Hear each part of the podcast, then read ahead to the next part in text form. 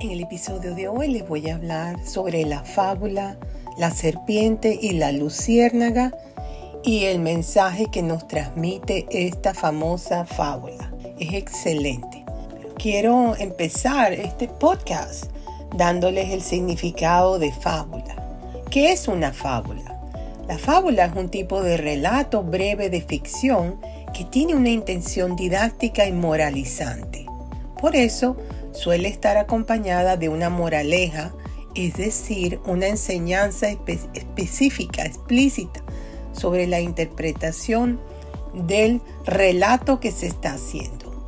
Este género literario sirve para divulgar y enseñar valores, así como para sancionar aquellas conductas que resultan antisociales.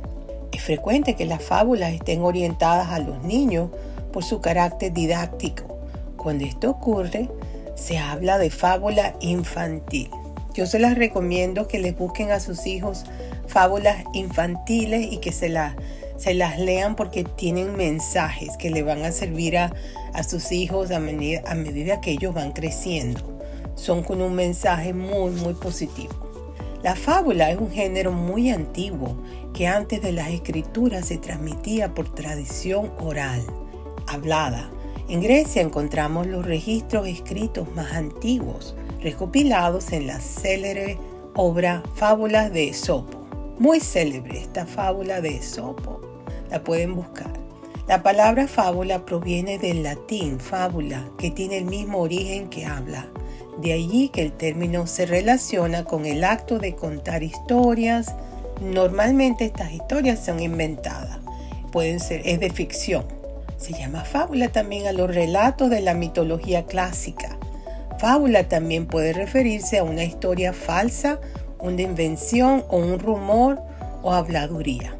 Las características de la fábula. Dentro de los rasgos más característicos de la fábula podemos mencionar los siguientes. Son populares, son breves, pueden comunicarse en verso o en prosa. El orden de relato es lineal, sin saltos temporales son educativas o moralizantes. ¿Qué quiere decir que son atemporales? Algo que va más allá del tiempo, no hace referencia a un tiempo específico. Los personajes representan arquetipos. ¿Qué son arquetipos? Son modelos, ejemplos de ideas o conocimientos. Predominan los personajes de animales u objetos humanizados, personificados, aunque también hay fábulas con personajes humanos y divinos. Ahora sí vamos a entrar en la fábula que les tengo para hoy, que es la fábula de la serpiente y la luciérnaga. Cuenta la leyenda que una vez una serpiente empezó a perseguir a una luciérnaga. Esta huía rápido de la feroz depredadora, pero la serpiente no pensaba desistir. Huyó un día y ella no desistía, dos días y nada. Al tercer día, la luciérnaga paró y fingiéndose exhausta, dijo a la serpiente, espera, me rindo, pero antes de atraparme permíteme hacerte unas preguntas, le dijo la luciérnaga a la serpiente. Le responde la serpiente, bueno, yo no acostumbro a responder preguntas de nadie, pero como te pienso devorar, puedes preguntarme. Así mismo le ha dicho la serpiente, ¿qué tal? Bueno, aquí va la primera pregunta de la luciérnaga. ¿Pertenezco a tu cadena alimenticia? No, contesta la serpiente. ¿Te hice algún mal? No, contesta la serpiente. Entonces, ¿por qué quieres acabar conmigo? La serpiente le dice, porque no soporto verte brillar. La luciérnaga se atrevió a recabar esa información porque quería entender la situación, que a todas luces le parecía sin sentido. Una vez enterada de la envidia de la serpiente, se limitó a sonreír y volar más alto y rápido aún, con lo que la serpiente se quedó con ganas de ese bocado tan luminoso que demostró estar fuera de su alcance. En un guillo final de su luz, el bichito alado le gritó a la serpiente muy encima de ella. Es hora de que aprendas a brillar tú misma de un modo tan hermoso que aún nosotras las luciérnagas observemos con admiración tu gran resplandor. La reflexión de esta fábula es la siguiente. en el entorno de cada uno de nosotros siempre hay serpientes que intentan opacar nuestras ganas, nuestro trabajo, nuestros esfuerzos por estudiar, por mejorar, por avanzar. Volemos siempre por encima de ellos y con nuestra luz iluminemos su camino para que ellos también puedan avanzar.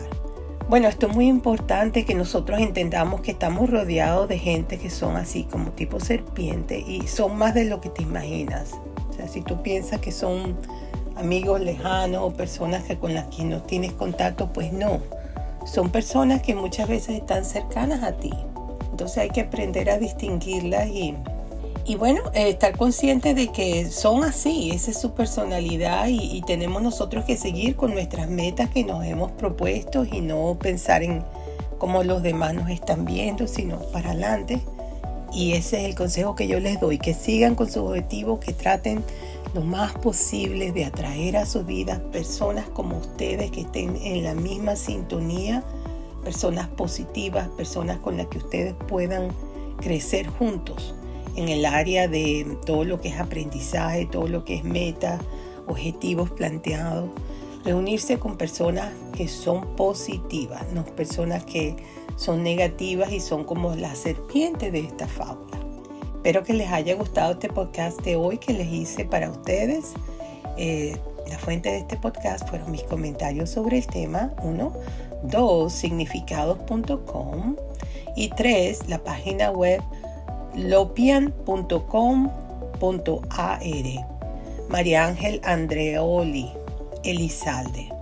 Bueno, entonces eh, ya saben dónde me consiguen. En todos los podcasts están en las plataformas de música y podcast, Alexa, audible.com, plataformas de audiolibro Estoy en YouTube. Casi todos los, episodios están todos más que todo en podcast, las versiones de podcast. En YouTube hay, pero no tantos. Así que tengo entendido que la última vez que lo mandé a editar salieron, pasan los 180 episodios grabados y publicados. Así que sigan, busquen, busquen porque hay de todos los temas. Salud, negocio, desarrollo personal, mascotas, remedios caseros, de todo hay. Reciban un fuerte abrazo desde la costa este de los Estados Unidos para todos mis oyentes que se conectan desde tantos países del mundo y será hasta el próximo episodio.